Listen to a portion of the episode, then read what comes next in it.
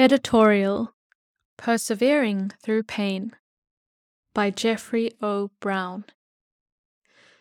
Jeffrey O. Brown, PhD, is the Associate Editor of Ministry and an Associate Ministerial Secretary of the General Conference of Seventh day Adventists, Silver Spring, Maryland, United States. This summer, I was struck by a heaviness engulfing many church members, yeah, even pastors. The horror of worldwide crises was eclipsed by the shock of national tragedies. That, in turn, was overshadowed by the persistence of personal pain. With all that's taking place globally and personally, I've asked myself, how do we get through our pain? Pushing Through Pain.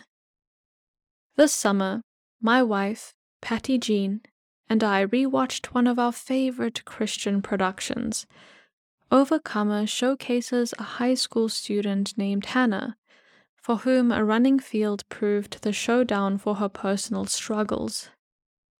Hannah's estranged and hospitalized father coaches her through a race remotely. Quote, even if your legs start to hurt, end quote. Her father says, quote, don't slow down. That can make them hurt even more. Keep your pace and push through, end quote. Physical therapists tell us, though, that pushing through pain may not be advisable. Quote, We've been hearing it all our lives, in different ways. Push through the pain but is that a good idea? Pain is an indicator that something is amiss.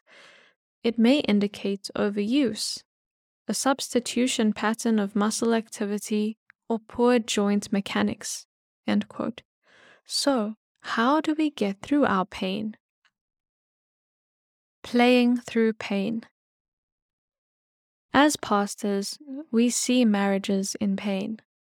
Pastoral marriages don't get a pass either. I've looked with interest as couples experience the euphoria of wedding day bliss. I've observed heartache as marriages exchanged ecstasy for agony. I've watched with intrigue as couples wrestle with whether to stay or go, and I've asked myself, what's the answer? What do sports persons do? Just keep playing? Therapists advise against playing through pain. Quote, Despite what you may have heard, playing through pain is a bad idea. It can put an athlete at risk for a more serious injury. At the very least, the longer that pain continues without care, the more challenging it often is to treat. So, how do we get through our pain? Persevering through pain. I've settled on persevering through pain. Therapists, I believe I have the Bible on my side. Quote, you therefore must endure hardship as a good soldier of Jesus Christ. I witnessed a pastoral ordination and a pastoral commissioning service this summer both services addressed enduring pain in ministry. The ordination service pondered the question How do you cope when the vision fails? How do you survive when what you thought was going to happen does not happen? When you thought, quote, your children are going to grow up and they're going to church school and they're going to graduate from there and they're going to marry someone with a degree behind their name and they're going to give you beautiful grandchildren. And then you've got to be sitting in court with them when the vision fails.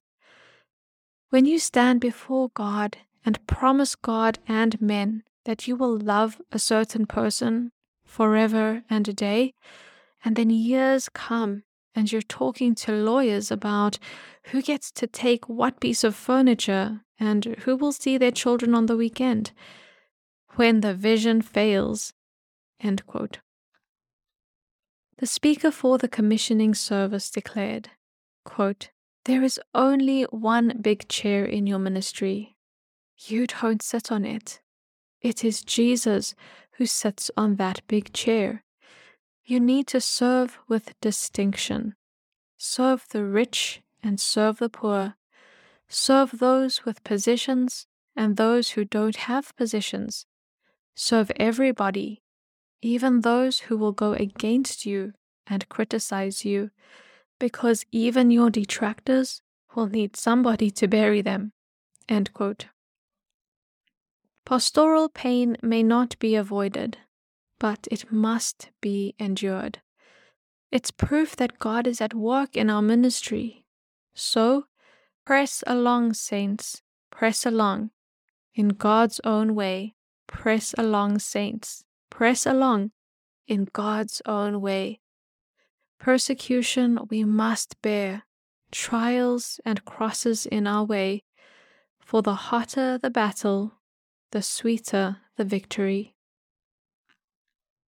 For bibliographical and biblical references on this article and for much more content for pastors and church leaders, please visit ministrymagazine.org.